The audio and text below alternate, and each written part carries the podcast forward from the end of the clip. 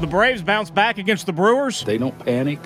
Like I say, this team's been through everything you can go through. And the crime dog makes his way into Cooperstown. I'm humbled to be standing on the stage with some of the greatest players to ever play this game.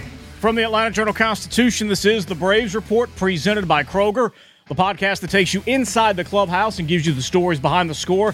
I'm Jay Black with our AJC Braves beat reporter Justin Toscano coming to us from Milwaukee. And Justin, uh, along with what happened with uh, Fred McGriff in Cooperstown, a pretty big Sunday to be a Braves fan. Oh, yeah. Oh, yeah.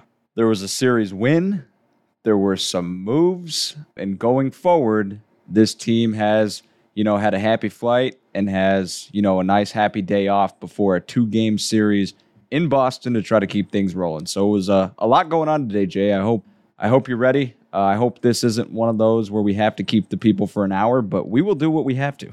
Well, we don't have to keep the people for an hour, and you don't have to stay here for an hour, but we hope that you are entertained for as long as this show takes because the menu is going to be pretty lengthy. We'll dig into the Braves' first series win since the All Star break. We'll also take a look at all the new guys on the roster. The catching situation is going to be settled for the next year, and we've got our own Gabriel Burns coming to us from Cooperstown after Fred McGriff goes into the Hall of Fame. Finally, all the answers to all your questions in our Ask Justin segment. This is your first time listening to the show. We are happy to have you as long as you want to stay. And please make sure you follow us on Apple, Spotify, or wherever you get your podcast. This is the Braves Report from the Atlanta Journal Constitution presented by Kroger. And I hate to say it, but summer is winding down if you're a student in Metro Atlanta. Most places are heading back around the 1st of August. So this is it, last week of summertime. And parents, if you haven't checked off your kids' back to school list yet, no reason to go any farther than your local Kroger store. Kroger's got you covered for all your back to school needs, from school supplies to lunches and more. You can find more than 250 different items for less than three bucks to get your kids ready for the first day of class. And they've even got some essentials for less than a buck, like notebooks, colored pencils, glue, tape, crayons, and more. So head to your local Kroger store today or visit Kroger.com slash school. Uh, before we get into the Braves, we're going to need to get into the fact that school starts on August 1st? Yeah, first uh, first few days of August. Uh, Justin's new to uh, to Metro Atlanta, and uh, it didn't used to be that way. When I was coming up, we'd get like the whole month of August, but the way it works now, it's the same amount of school days, but there's more breaks in the middle of them. When I was coming up, you pretty much had to go all the way, with the exception of like Thanksgiving and Christmas. Now there's a lot more extra breaks in between. So we got three months off vacation. Uh, now the kids get two months off, but more breaks in between. Oh, huh. That's interesting. Yeah, because when I was growing up in California, it was, you know, late August, and then we had a couple, you know, of the Labor Day starts, uh, and then in college it was like August 18th or 19th or 20th.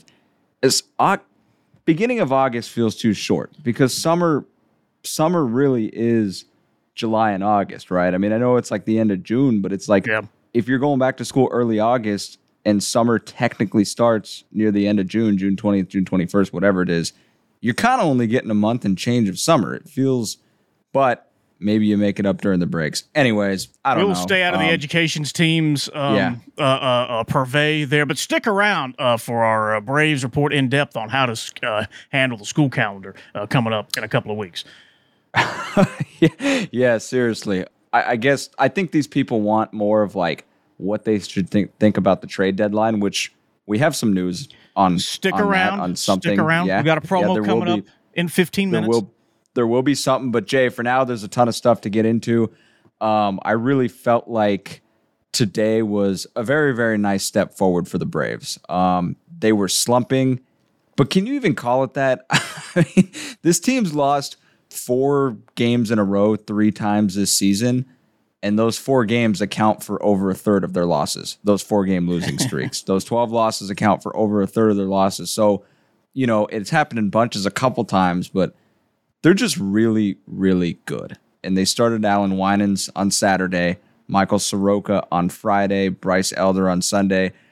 No offense to those guys at all, but what if I told you that you know that was going to be the rotation they would have, you know, at the beginning of the season? And they would win a series in Milwaukee against the first place Brewers team. I think you would take it. There was a lot that happened. Let's get into it. All right, so we will start with uh, what happened on Sunday and the big hit by Ozzie Albies in the top of the eighth. Well, I know he's got a slow heartbeat in him. I mean, he, he doesn't panic or anything. He stays with his approach, and You know, even last night, I expected him last night to pierce a gap, you know, in that game. Um, but yeah, there's nothing he's going to experience is going to be too big or more than he's ever experienced. And and it seems like no matter when, no matter where, April, October, when the Braves and Brewers get together, it's going to be some well played ball. Yeah, I think both organizations are really as as good as the Braves' offense is. They have terrific pitching, man, and they really, really develop it. They have great game plans. It's fascinating to see the Braves go through arm after arm, and they're it's all really crisp for the most part. The Brewers are the same way. They've got a great rotation.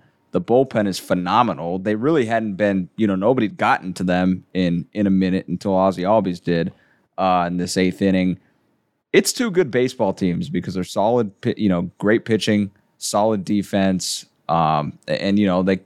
I feel like they're both part of the well-run organizations pool in terms of those, you know, those select organizations in baseball where you can say, okay, they pretty much do things, you know, the right way. Some decisions won't work out, but most are well thought out. Um, and this was another really, really good series where you really didn't feel like any of these games got off the rails. It was just well played baseball, right? Uh, one night, the Brewers' top prospect comes up and he steals the show uh, on a night of three different debuts. One day, you know, it's Ozzie Albies. You know, Austin Riley homered in a couple of the games but it was well played baseball uh, in front of three really good crowds. Um, and I think these two, you know, going forward, it'll be interesting for me to see where the Brewers finish. You know, they're they're not out of the woods yet in the Central, um, but they can kind of hang with anybody given that pitching. Bryce Elder said he made some adjustments since that horror show on Tuesday. I mean, I just think throwing in the zone more early. I was out of the zone a lot. There was a lot of 2-0, 2-1, 3-1 counts that you know, not, not really in my favor when that's the case. So um, just being more in the zone overall, not just early, but even late, I think kind of helped me out. It's really been two pretty terrible outings on both ends of the uh, the All Star break. But were you happy with uh, Elder's bounce back? Yeah, I think it was really good. Six innings um, was great. Two runs. You like to see that. Uh, one question I asked Elder in that post game session was how important it is to be consistent, like kind of like what that balance is. Even if you have a couple tough starts, like do you do the same thing? Or, you know, what's the balance between trying to find those adjustments, but sticking to your routines, knowing that it's going to turn, trusting in them. And he he made an interesting point that, yeah, you it's very important. You always stick to everything that you're doing and trust in your routine. But he noticed that sometimes a routine can get to the point where you're just doing it because it's your routine and he noticed that he was like that the last few weeks. And so what he did um, in the week, you know, the five, the few days leading up to the start, was he really tried to be more intentional. He kind of focused on the task at hand, focused on that day, didn't worry about anything else, didn't worry about tomorrow. He tried to be really, really mindful and just more of being more intentional with what he was doing and with each step in his routine, um, and kind of just getting down to it and simplifying it. Uh, and that really led him, in part, you know, to what he did today the encouraging thing I took from today, though, was something Bryce said about his stuff specifically. He said that just he didn't really feel like it was all there. He didn't feel like it was great stuff. And, well, he still gives them a chance to win, keeps them in it, um, and they reward him by winning. But it was, to me, it was a really, really good start considering he didn't feel like he had great stuff out there um, in this series finale.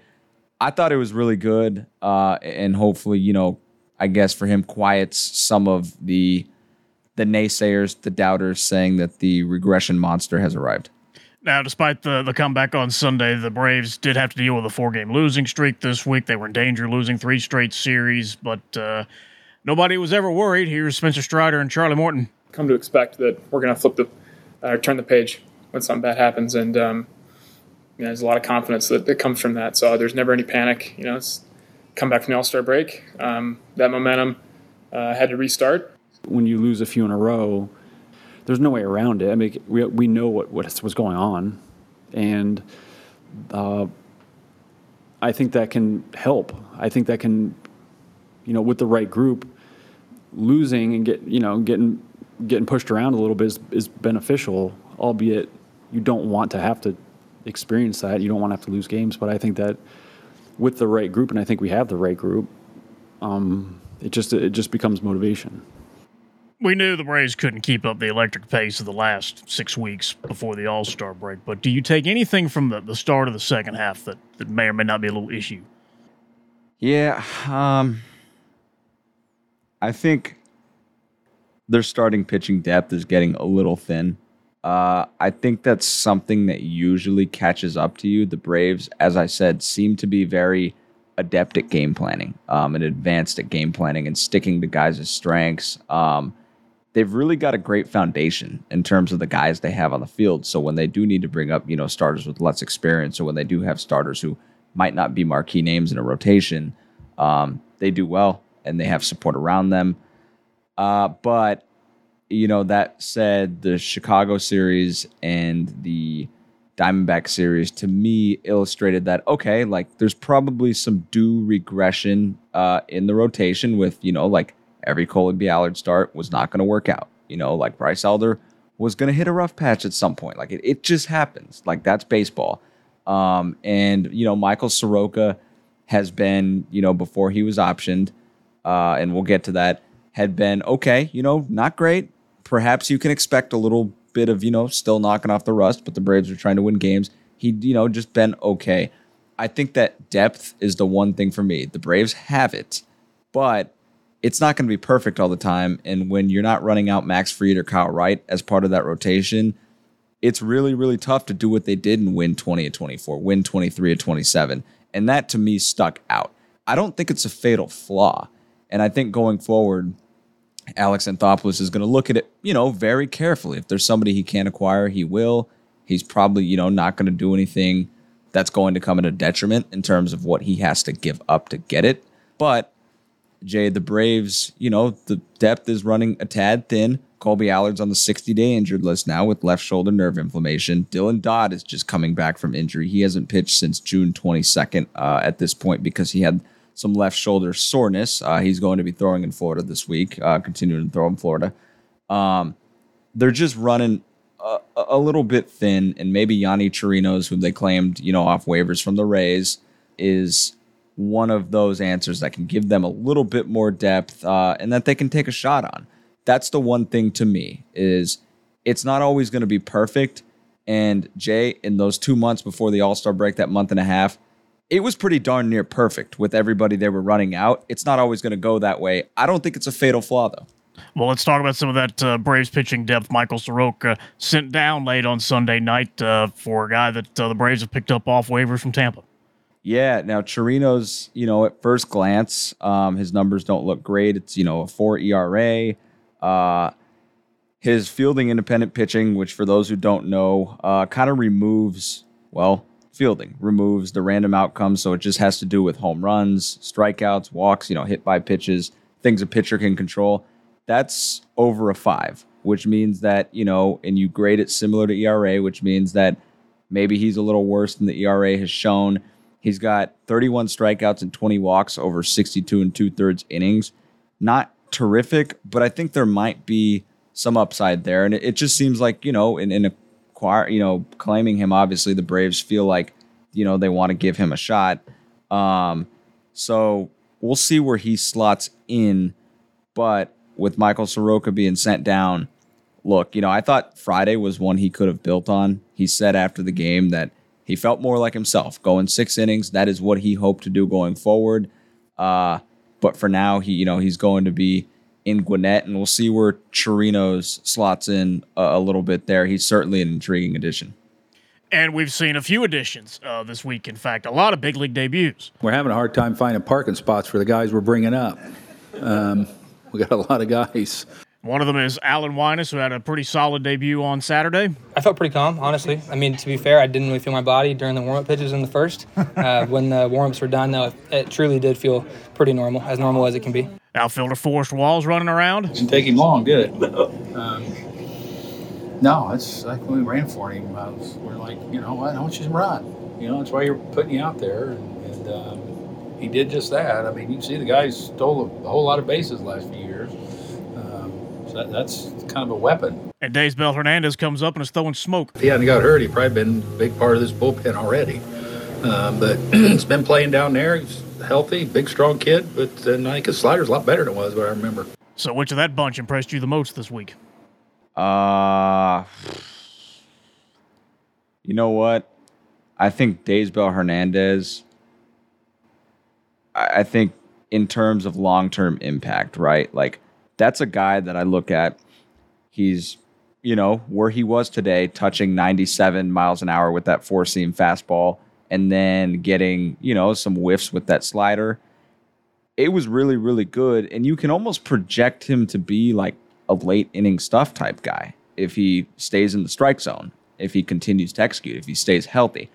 I don't want to put those sorts of expectations on it right now, but it does almost get me thinking about how we've talked about on this podcast so much about who will the Braves acquire in terms of the bullpen? How will they strengthen it? They've got guys out. Will Alex Anthopoulos make a move? You hate and fans hate to hear the, well, this is like a trade deadline acquisition. But if Hernandez emerges a little bit and, and he's pitching well, we saw Snit put him into the game in a one run game in the seventh. If he's pitching well and he really emerges, that might be a really good reliever you add, you know, down the stretch. That might be better than somebody you could add at the trade deadline. Like you can't, you don't find stuff like that on the street. I mean, that's a nasty slider that he developed by throwing it more in double A. And then that fastball's, you know, 97. Uh, Jay, before he got called up over his last five appearances, double A and triple A, he struck out 17 of the 23 batters he faced. Well, he uh, he struck out five in a row in his last outing in Gwinnett's. That's what uh, eight batters retired, eight struck out in his last two appearances. It's it's pretty yeah, it's pretty nuts. Uh, I'll give you a fun fact, um, and this was actually it was uh, Bally Sports' Kelly Crull and I were talking to Bryce Elder after the game, and Kelly asked a question about you know about Hernandez's debut. Bryce told me something I did not know and could not have remembered. Bryce and Daysbel combined for a no hitter in double A two years ago. Before Hernandez had Tommy John surgery, before he was up, they threw a no hitter. Oh, wow. Yeah, both of them. Bryce had seven innings. Hernandez had the last two. Um, and I asked Bryce because Daysbel had Tommy John surgery in 2022, missed all of last season. I asked Bryce, like, would he have been up, you know, a little sooner had he not gotten hurt? And he looks at me and he goes, oh, yeah. Oh, yeah, 100%. He's like, I just, you know, it's still impressive. But when I saw it back then, it was impressive. And uh, Eddie Perez remembers, you know, after the Braves, way back when, saw Hernandez at a tryout. He was in Miami. He's from Cuba, um, came to the States. He was in Miami doing tryouts, uh, and he did a lot of them. Caught the Braves' eye. Uh, they sign him. He gets in their system. And Eddie Perez remembers seeing him at spring training being like, man, this guy's going to be up this year and obviously he went on to get hurt uh, eventually, and it slowed him down a little bit. But to me, that's really impressive. I do want to touch. I know I'm going a little long. I do want to touch a little bit on Forrest Wall. That did you see that game? That, that was aggressive. Sequence? That was aggressive. That and it looked almost so effortless that you can almost project him, you know, in big moments or in the postseason doing that, right? Like that is speed you cannot leave off a roster in the postseason. I mean, I just think like those were two effortless stolen bases against one of the better closers in baseball. Uh, and he stole second, stole third uh, within the span of like a couple seconds. And it was, um, and heck, if that ball squirts away a little bit more, uh, that you know wild pitch, it, he probably he probably scores. I, I think that's that's a real real weapon and, and different than something we've seen on this roster to this point. Real quick before we take a time out here, Max Fried. So Max Fried is going to have another rehab start. I'll say at least another. I, I, think it'll only be one more, but he's going to start for Gwinnett on Wednesday in Jacksonville, and it will be Jacksonville because. as I looked at it earlier, I asked, you know, Brian Snitker this post game, and he confirmed it will be Jacksonville for Gwinnett on Wednesday. But Jay, in a very rare, rare thing with the new minor league schedule with the week long series, all the affiliates are on the road. Like he couldn't stay in Georgia if he wanted. Gwinnett was on the road, uh, Augusta was on the road, and Rome was on the road. So they usually like to keep those guys as close to home. Those big league guys rehabbing. Uh, he he's not going to be able to. You know, he's going to have a nice little nice little trip down to Jacksonville. Uh, And while we're at it, I know we'll get to more of this, but while we're at it, AJ Minter's going to throw a rehab inning on Tuesday in Jacksonville for Gwinnett. So those Jacksonville baseball fans, man, this is this is a nice time to come out to the yard and see the jumbo shrimp. All right, coming up, the Braves are not going to have a lot of catching questions to answer for the next year, and we'll hear from the newest member of the Hall of Fame. This is the Braves Report from the Atlanta Journal Constitution, presented by Kroger. When you're looking for leading cardiac treatment, look to Northside Hospital Heart Institute. We lead with five emergency cardiac care centers, so we're here when you need us most. We lead with more than 55 locations in Georgia. That means we're always in the heart of your neighborhood. We lead with clarity because clear direction is better when it comes to understanding every step of your treatment. Northside Hospital Heart Institute. We lead with heart. It's Kaley Cuoco for Priceline. Ready to go to your happy place for a happy price? Well, why didn't you say so? Just download the Priceline app right now and save up to 60% on hotels. So, whether it's Cousin Kevin's Kazoo concert in Kansas City, go Kevin, or Becky's Bachelorette Bash in Bermuda, you never have to miss a trip ever again. So, download the Priceline app today. Your savings are waiting. Go to your happy place for a happy price. Go to your happy price, Priceline. All right, breaking news. We have a first coming up for the Braves Report on Thursday. We'll have a special live edition of this podcast. First time we've done it this way. It's going to be a, you can you can come in and see a virtual taping of our show, but it's only available to subscribers to the Atlanta Journal Constitution. So you'll be able to watch us tape the show as we set up the trade deadline and recap uh, the two games at Fenway Park, and then ask us any question you want. We assume it's going to be about the trade deadline, but Justin will answer anything that you want to ask. So the only way you can join this is to become a subscriber to the Atlanta Journal Constitution. If you have not done so, go to subscribe.ajc.com slash podcast. 99 cents for the next three months gives you unlimited digital access to everything we have, access to our newsletters, including the Braves Report and the Braves Dispatch on Fridays, and these kind of special events where you can uh, join us and talk some ball on Thursday at 4 o'clock.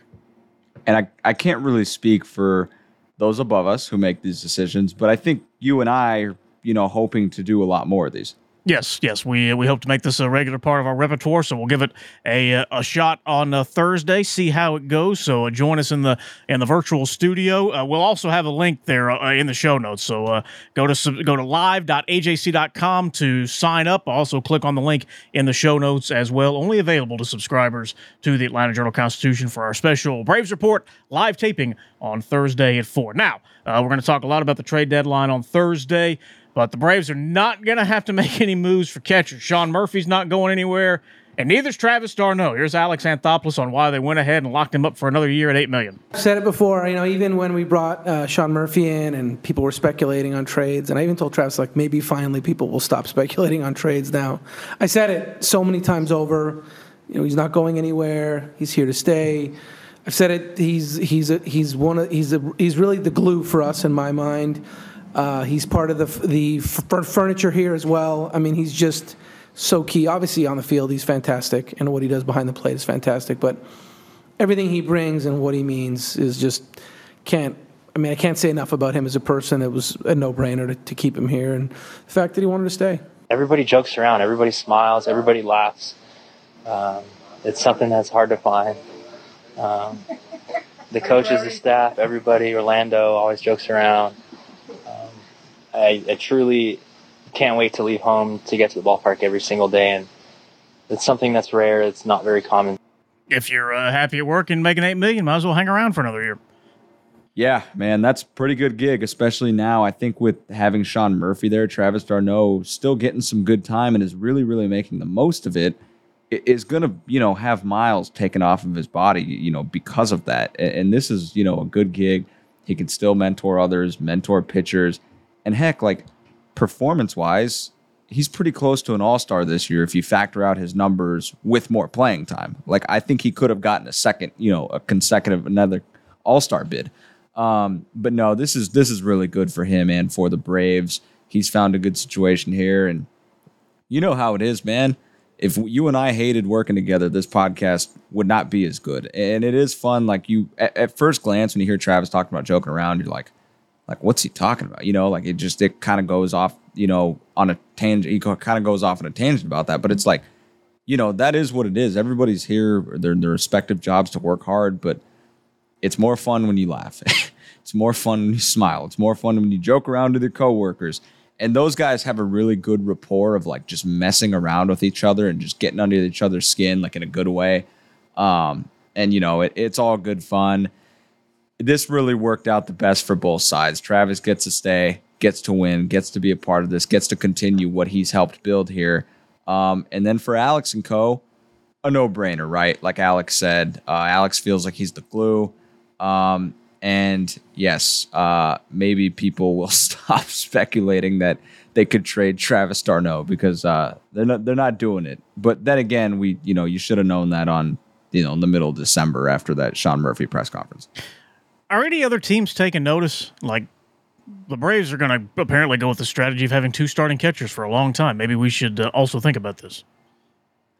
Yeah, I I just think it's tough to have two starting catchers. Like I, I think it's tough to have two of that caliber. Yeah. Right? Like they had one and then they had to empty I mean, they didn't really empty the tank prospect wise to acquire Murphy. I'm just saying they had to be, you know, involved in a bigger deal like that. Uh, but I I think they have to be taking notice, right? Because so many teams have always said, well, you know, and I assume this is might be the thinking is like, why would you acquire another good starting catcher when you could use that capital to acquire at a position that's going to play every day? But here's the thing: the DH exists now. Yes, it does. And here's the thing: the you know, it's a two man job. It's a 162 is tough, man. Sean Murphy, you know, caught the lion's share in Oakland. I bet if you were to ask him right now, I bet he probably feels better physically at this stage of the season than he did in those years, just because he's, you know, it's like he's getting to not split the time. He's still getting the majority of the starts, but I mean, yeah, he's he's getting to basically, you know, share it just a little bit more. And oh, by the way, the guy, you know, who backs him up is also an all-star. So I, I think teams have to be taking notice that they're probably getting they're going to look at it this way, right? Like because the Braves' catcher doesn't have to catch 130 games, they're probably getting more in each game from that catcher, right? Because he's not so overworked. Speaking of catchers, uh, Braves got to see another one of theirs uh, this weekend, the William Contreras reunion. And I know we've talked about it before, but as long as this season goes on, man, that trade's looking so bad for the A's because not only did they, and yes, they did get an all star in Ruiz, but uh, they didn't get Contreras. And they handed the Brewers one of the best relievers in the National League. Y- yeah, I, I mean, uh, it. I, I don't uh, like these things take so long. I know we're not, you know, to to develop and to grade, and I know we're not privy to all the information they had, but you even look what they got from the Braves, man. Like, um, the reliever they got Salinas might be you know a year away, or I you know I don't I don't know, or I thought that you know in the off season, um, but he's got great stuff. But man, Kyle Muller, as much as I like the guy, you know, just has not shown it yet at the big league level. Might be a quad A guy. Freddy Tarnok, who knows what he might do. I just think like I understand they have two good catchers and Shea Langeliers and uh, Tyler Soderstrom, I think is his name. Um, but not getting Contreras, man, like you can see that's a good young catcher already, and it's just tough to develop him. Um, I I think for that and the Matt Olson trade, like I'm not gonna call him a fleece quite yet uh, for the Braves, but let's just say this: it's not like they had a top five farm system in baseball, and they were still able to pull off these trades and maintain a pretty good, you know, farm system or their top prospects. Like they didn't trade Harris, didn't trade Strider, didn't trade Smith Shawver. I, I just they did a really, really nice job with this and getting those pieces. If I'm an Oakland A's fan, I'm like, dude, what the heck? Like, what is there redeeming from those trades? You know what I mean? like? Langeliers, yes, sure, but you just wanted. I think they should have gotten more for for Murphy, or at least like I, I don't know. But then again, if you're gonna trade him, you got to trade him then anyways. And I, I mean, it just looks like they didn't do as good of a job as maybe they should have, you know, in scouting the systems or wherever the deal. I don't know. I mean, it's just we're not privy to all the information they have, and maybe in the future it looks really good, but the Braves look like big winners. All right, Justin, we're going to have you take a pause here right quick because while you were writing your story on Sunday, we had a chance to go up to Cooperstown because Fred McGriff is making his mark on the Hall of Fame. That 93 team was the best team I believe I ever played on, with Glavine, Maddux, and Smoltz pitching, plus, plus Bobby Cox leading the way. But two years later, in 1995, with the healthy Chipper Jones, it all came together. We finally pulled it off and won the first championship for the city of Atlanta, the proudest team moment of my career. And last bit of advice from the crime dog. I'm humbled to be standing on the stage with some of the greatest players to ever play this game. Honestly, would have been happy just playing one day in the big leagues. This means a lot to me, so I encourage you, whatever your dream is, to never give up. And always remember to stay true to who you are. There'll be fires along the way, but those fires can ignite the spark to the next season of your life. Thank you all again for being here today. God bless you all. And to set the scene for us is our own Gabriel Burns, who has gone up to Cooperstown. And uh, Gabe, how many uh, trips has this been for you now uh, at the Hall of Fame? You know, this is my first one as an adult and media member. I, I came here as a 12 year old, and obviously I was a Braves fan, and, you know, their guys weren't in yet. Uh, so, you know, it's been kind of cool to see, uh, you know, all the guys that I grew up watching here, and some of them in person too. And I mean, this place, like, seriously, if you have the opportunity to come up here, it doesn't even have to be during the Hall of Fame induction weekend, but if you just have the chance to come here, I mean, it's just a beautiful place. The vibe is just really incredible. It's everything is baseball, obviously, but even the drive from Albany, uh, New York, where I flew in, I mean, it's just so scenic. It's nice. Like, seriously, I can't recommend it enough. If you're a baseball fan, definitely come up here at least once. I'll co-sign on that. I had a chance to go when uh, Chipper uh, was inducted, and that was a, a chaotic weekend. The place was just packed. Was it a little bit of a lighter crowd with only Rolen and McGriff going in? Yeah, it was. Uh, I ta- I talked to several people who you know could actually judge these those kind of things, and it, it was definitely lighter. It was a tamer audience. I will say, still a good bit of Braves fans a lot of Cardinals fans and a lot of Braves fans. And if you go, I know, look, McGriff, obviously, he, did, he decided not to display a team on his plaque, but, you know, when you're looking at how he, he was introduced, a picture was a Braves uniform. Uh, everyone knows, you know, at this point, the stories, the highlights. You go into the Hall of Fame shop, you know, most of the merchandise, most of the McGriff merchandise was Braves related. And they had Braves jerseys and Blue Jays jerseys for him, but the other stuff was largely Braves related. So I think again, and like Chipper had mentioned, he'll, he'll you know he remember he thinks of McGriff as a Brave, and again, I I understand why McGriff did that, and it makes sense to me. But you know, when you think about him, I I do think that most people are probably going to think about him being a part of those Braves teams. It is kind of hard to believe that McGriff was only in Atlanta from 93 to 97. It feels like he was here for 10 years. Yeah, and he's somebody that, you know, if you were younger like me, you kind of grew up hearing Crime Dog and hearing about him. You know what I mean? Like he's doing the follow doing the follow through over your over the top of your head when you hit a home run in the yard. Yeah, yeah. I mean, he was a he was a huge hit, and and I'll just say, uh, he has been such a joy to interact with and to listen to. Uh, interviewed his wife before and after the ceremony. Uh, just a, a, beautiful, lovely family. I mean, what a great guy, and you know Scott Rolen too. Uh, two good dudes, and you know, congratulations to both of them. Nobody seems happier to be Fred McGriff than Fred McGriff. Yeah, I mean, he's happy all the time. That I, I could totally see how he would just be an awesome teammate and one of those guys. I know it's a little cliche, but one of those infectious personalities. He he. I asked him um, a couple of days ago about you know what his time with the Braves meant to him, and he and he had some good lines on that, and he had mentioned how much he enjoyed playing too with Deion Sanders and how much energy that uh, that Deion provides, and and he mentioned that they still you know talk to this day, obviously, and so I imagine, look, those teams were really talented. It's kind of like the Braves that we're watching, you know, these days. Uh, it's just a lot of a lot of good guys, a lot of fun personalities, and everything really comes together a lot easier when you're when you're winning the vast majority of your games. Well, for those that didn't get to go, take us behind the scenes. What's it like up there? You know, being in the, I, I don't care if you are a teenager who has never seen most of these guys play. I don't care if you're a jaded sports writer. Like I've been with the AJC since 2017. I don't think I'm. I guess I'm kind. I'm kind of jaded. You know how that goes.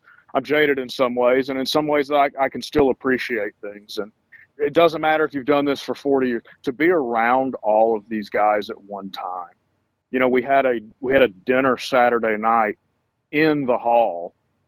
Uh, we had a reception, and you're sitting here and you're looking at some of these Hall of Famers. They're standing here, you're, you're you're talking with them. They're they're just sitting here, just hanging out. Again, these are regular people, of course, but the fact that all of them are there at the same, you know, Randy Johnson walks in, and it's like, well, you know, yeah, he's really big, like that. that, that, was true, uh, and you know, I I went up and they had the Hall of Fame open for us, and and I went and I was just looking around, and and uh, Greg Maddux and his son were also on the second level looking around. And it's just, it kind of hits you. You're in the Hall of Fame. You know, these guys have these plaques on the wall and then they're here, their families are here. it's just, it's really cool talking with some of these guys. It's, it's really the whole experience. There's, there's nothing that compares to it. Um, and I, and even going out, just see, just being able, I know that if you're a fan coming here, you might not necessarily have the experience to interact with some of these guys, but just being around it, seeing the Hall of Famers parade, uh, you know, for any baseball fan, for any baseball media member, for any baseball player, mean, you name it. This is this is a really really unique experience, and it's something that really it's one of the reasons we just we love baseball and we're so drawn to it, and it, it's just really cool to be part of it. It really does feel like a throwback in time because there is nothing around Cooperstown, New York. It is just a small enclave in upstate New York, and it's just baseball and that and that parade on Saturday night. Uh, you know, yes, you don't all you don't totally get to rub elbows with Hall of Famers, but they're all driving right past you down the main thoroughfare in Cooperstown, New York. It, it, it, if you love baseball, and if you're listening to this podcast, you probably do. Take it from me and Gabe. You must go. Yeah, I mean, especially look if you're. I mean, with all due respect, if you're like a Colorado Rockies fan or Arizona Diamond, you don't have that much to, you know, you're not a this is so cool if you ha- if you're a fan of one of the really historic franchises too, like the Braves, the Cardinals, the Dodgers, the Yankees, the Red Sox, the Cubs. You know what I mean? Like when there's just so much, there's so many, there's just so much to be seen, to learn about um, about your team's history. Uh, of course, the Braves are really one of the best ones I think from a fan experience standpoint. I mean, the amount of you know, I know Billye Aaron donated a lot of Hank stuff, and it's awesome to be able to see that. It's truly, it's truly a shrine. The Hank Aaron exhibit there is basically a shrine. Yeah, it's it, it's remarkable. I mean, they did a they did a great job with it. So for fans of these teams that uh, have a ton of history, I mean, uh, this is it's like a it's like a dream come true for as far as just looking at stuff for your team. So yeah, the Braves certainly they're one of the top teams when it comes to uh, history.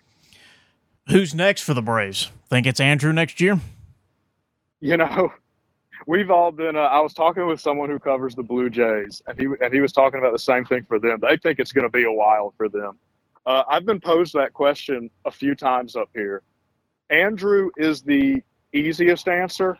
Uh, it remains to be seen. I think he's at what fifty. He was at fifty-eight percent, I believe, uh, on the last ballot. So we'll we'll see if you go beyond him um, you know, you start throwing different names out there, and some of these guys, like Craig Kimbrel, right? Uh, he was a name that came to mind for me, but I mean, he's been pitching well, so you know, I, I don't know when he's going to be done, but he's a name that comes to mind as a guy who is gonna is you know going to be here and be here, you know, early. So We'll see, but yeah, Andruw, uh, that's debated. I've already heard some people up here. Some art, one person argued strongly against him and said absolutely not. Uh, one person said he definitely can see him getting in. So, so we'll see. But yeah, I mean, Andruw's certainly one of the, you know, he's the obvious guy. All right, well, don't have too much fun up there on uh, Sunday night. Thanks for uh, stepping out in the middle of uh, filing your story, which you can find on ajc.com slash sports, and uh, come on back. Absolutely. All right, we'll bring Justin back in. You ever been to Cooperstown? Never been to Cooperstown, but thanks to Gabe for going, man. He he's doing an awesome job. Uh, that was that was a good interview. Gabe sounds good, man. But we do miss we do miss Gabe in this this uh, podcast room that we have here, this virtual room. We do we do miss seeing his face could not uh, quite coordinate uh, schedules and uh, get all the streams crossed to have everybody together this week. But uh, Gabe's up in New York. You're out in Milwaukee. I'm here in Atlanta, and the Braves will be going to Boston. Uh, taking, I got two off days this week, so a quick two game set uh, with the Red Sox. Charlie Morton will pitch on Tuesday, then Spencer Strider on Wednesday. This, this stuff's been good. Um, felt like I've thrown the ball a lot better than the results have been, but you know that's kind of the kind of the key to the job is getting the results. So. Um, got to figure out how to make it translate. I know he's a little frustrated, but I know he can't be the largest of the Braves worries. No, I mean that guy is very good. His stuff's gonna be there. He's smart, man. He figures it out. Like anything that needs to be done, he's gonna do it. I think. uh I think we've seen. I mean, that last one against the Diamondbacks, that's about as well pitched of a game from two starters as you could have hoped for. Uh, and Strider, at a certain point, you're wondering if he's going to break his own franchise record. Uh, but no, he is he is not at the top of the list of the concerns. I would say for right now, I mean, it's going to be we're going to have to follow how the Braves align their pitching throughout the week. They've got two off days, which allows them to go, you know, with four starters, maybe three for a certain point if they want to do a bullpen game. What, however, it works. Where do they slot in Chirinos? Um, you know, how do they use, you know, the off days and wh- who do they give the rest to? I'm going to be very fascinated to see how this unfolds throughout the week. We know the two starters for Boston, as you just mentioned. Um, but when they get home, they've got an off day Thursday, and then on Friday, it's back at it, back at it against the team we just watched for three days. All right, go ahead and wrap it up here now with our Ask Justin segment where we a- answer Braves fans' questions on Twitter at Justin C. Toscano. And uh, no calls on the hotline this week, but anytime you got a question and you want to hear your voice, uh, give us a call at 404 526 AJCP. That is 404 526 2527. But on the subject of uh, Spencer Strider, we will start with JP Hilly. Do you think Spencer gets to 20 wins and 300 Ks? I don't think so. I think he's going to be very, very, very close to 300 Ks. 20 wins is tough. I think he's going to be very, very close to 300 Ks if you factor it out, I think eight or nine starts, he's gonna need. I mean, he's gonna need to average about eight or nine strike. I mean, strikeouts, which which he can do. But what if there's like one of those times they give him, you know, they skip him and give him some rest, or they, you know, or he, you know, just needs an extra, you know, an extra turn. I, that's 300 strikeouts is insane. That's really really tough to do. If there's anybody who can do it, it's him. But that's tough to say that he's going to be able to do it. Next up from uh, Jonathan Brent. Rank these positions in terms of likelihood the Braves trade for them starter, Ooh. reliever, left field, utility infield. Okay. Uh, ready? Yes. So, one reliever, two starter, three utility infielder, four left field. My reasoning being, I think they need an extra bullpen arm. Uh, maybe they can go without an elite one, but I think they need something in case injuries go awry, you know, as they have to cover themselves. But they've, they've still got a good bullpen. It's deep. They've been getting the job done um, in impressive fashion without some of the important pieces, uh, including Dylan Lee, who has been out, um, you know, since May and is throwing another bullpen session in Boston on Tuesday and told me that after that, he hopes it's lives, uh, live batting practice. I went starter for two because of the reasons we mentioned earlier. The depth is getting a little bit thin. You can always use more pitching. It shouldn't be tough to acquire any sort of starter. Uh, doesn't have to be a frontline guy. Utility infielder, that's one way to raise the floor on your roster. Uh, but then again, that guy doesn't really play, like as we've seen from the Charlie Culberson spot. So that one's going to be tough to justify the value. But I do think they could get somebody maybe who's a better baseball player in there than like Culberson. And that's no offense to you know Culberson. I just mean like they could maybe raise the floor on the roster a little bit like that. For you know left field because I just I think they've got you know they've got Kevin Pillar, they've got Eddie Rosario. Uh, it's it's pretty set there. You know they've got Sam Hilliard who is injured right now, but Forrest Wall's an outfielder. Um, I think that one's pretty set right now, and that might be tougher to do for what they would want to give up because they don't need it. All right. Next up from Mike Mull, and then, uh, skip this if you don't want to answer it. The current bullpen is a far cry from the night shift. Which bullpen arm on the current healthy roster would you have the most confidence in in a playoff inning? I mean, I get the sentiment. I know they've they've had guys hurt. I know it's been bad at times, but I think it skews. that I'm not saying this about this person specifically, but let's take a look at the bigger picture. I mean, this bullpen's got a 3.5 ERA, which is the second best in baseball. It leads the National League. Jay, out of the top eight teams in bullpen ERA, seven are from the American League. The oh, next National League team comes in at number nine, the San Francisco Giants at a 3.74 ERA. The bullpen has been very good considering the injuries they've dealt with. To answer the question, right now on the current active healthy roster, I'm going to go with Raisel Iglesias. I still think he gets it going. I think with that stuff, the strike throwing ability, he gets it going. I almost went Collin McHugh, but I think Iggy at his best is just nasty. Um, and I, I think, look, like he's gotten out, he's sweat out a little bit of the bad appearances. I think he gets on a nice little roll. Remember, this is the guy who gave up a run over 26 innings after the trade last year. I think he's still got it in him. I would still trust him.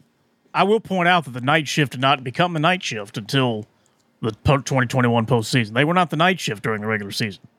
Yeah, that's a good point. And I I I remember I was covering the Mets at the time, as people our frequent listeners, our loyal listeners know. But I do remember a lot of Braves Mets games, or at least a few, where it seemed like Will Smith walked the tightrope a lot and then didn't give up a run in the postseason. It can change, things can shift. I think what we've learned in baseball is almost all times the regular season is not representative of what will happen in the postseason. No. All right, final question from Ernest Dove. How are your morning workouts going? Man, they're going well when I can get them in. I mean, in this job, sometimes moves happen. Sometimes you got to work all day, uh, which is awesome. There's no better job in the world. This is very fun to do, but going well. Trying to work out with intention, just like Bryce Elder is, you know, using intention in his, you know, trying to be intentful, you know, or use intent in his routine. Um, no, very, very good. Working out, key to a healthy life, clears the mind. I love it. Uh, hope to get a couple in in Boston. Winners of the week. You first. My winner of the week is going to be Alan Winans. Uh, because I and I almost went Daysbel Hernandez, but don't you just love the stories of the guy who perseveres and like isn't this part of why we do this? Uh, and the best ones to hear is like Alan Winans drafted in 2018 in the 17th round out of Campbell. Didn't even know that you know there were no guarantees he could be he was going to be drafted. So much so that he sat through a two hour rain delay in his final collegiate game and then came back on the other end to keep pitching. Um, he was a minor league Rule 5 draft pick. In other words, the Mets did not want him at a certain point and they did not protect him in the 37, 38 player pool. Um, and then he signed for, you know, only 10K after he was drafted. All these things. He works as a substitute teacher in the offseason to make ends meet and to earn some more money as he supports his dream. And on Saturday, he got to get on a big league mound, start that game, debut, um, and did a really nice job. So it was, you know, really, really nice touch on his story. All right, mine, of course, is uh, Austin Riley. You think we'd forget this historic week? You know, I envy the the, the great ones because they, they do stay so consistent no matter how great they're doing or how you know if they're you know going through a struggle um, and you know that's something that i'm learning and trying to trying to, to, to lean towards and, and is, you know when things aren't going well i feel like i kind of you know bounce all over the place trying to figure it out you know most of the times you're not you're not that far off That's what he said Saturday after homering in his fifth straight game, six home run and 17 bats. And that talk about consistency is like the same stuff he told us down at spring training. That that's the, the thing that he thinks separates him from being at the true elite of the sport. But he's the hottest guy in the world right now. Oh yeah, oh yeah, and and that if you're gonna criticize it, that's the one thing he has lacked this year is consistency. But he's still over 20 home runs. He's still driving in runs. I mean, this is a very darn good season by the standards of anybody. Austin Riley would like more consistency for himself. But Jay tied a franchise record with a home run in five straight games. And that gave him, in that five game span, six home runs and 16 RBIs. He was only the 10th guy to do that since 2000. Yep. It was a spectacular week for Austin, and that will wrap up uh, this week here. But we're going to have two shows out for you uh, coming up. Uh, as we told you, we got our special Braves Report live on Thursday night. So uh, click on the uh, link in the show notes or go to live.ajc.com so you can sign up. It's only for subscribers. Our uh, special trade deadline preview show. We'll have that out on the podcast feed on Friday, and then we'll be back with you on Monday it's going to be a good week. It's going to be a good week. Looking forward to that live show. That's a great way to spend, you know, the off day before some more Braves baseball. So join us there. Watch out for us. Follow, subscribe, like the show, tell your friends, tell your enemies. As Jay Black usually says, everybody counts. We don't care. We'll take them all. And we will see you again on Friday on the Braves Report for the Atlanta Journal Constitution.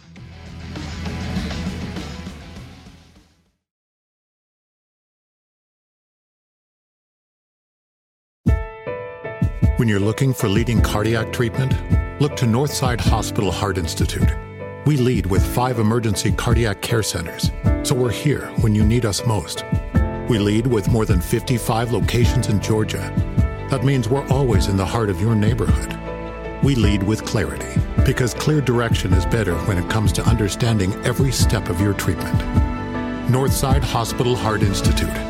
We lead with heart. In Atlanta, one voice has stood out for over four decades. An AJC original, The Monica Pearson Show. Let's talk about how you got to ESPN. Revealing interviews. You are known as America's doctor, but I want to know who you were before that. When you have a different name, you have different color skin, it can be tough. With Atlanta's most famous faces as you've never seen them before. I'm telling my story. This is the American dream. The Monica Pearson Show streaming now on AJC.com.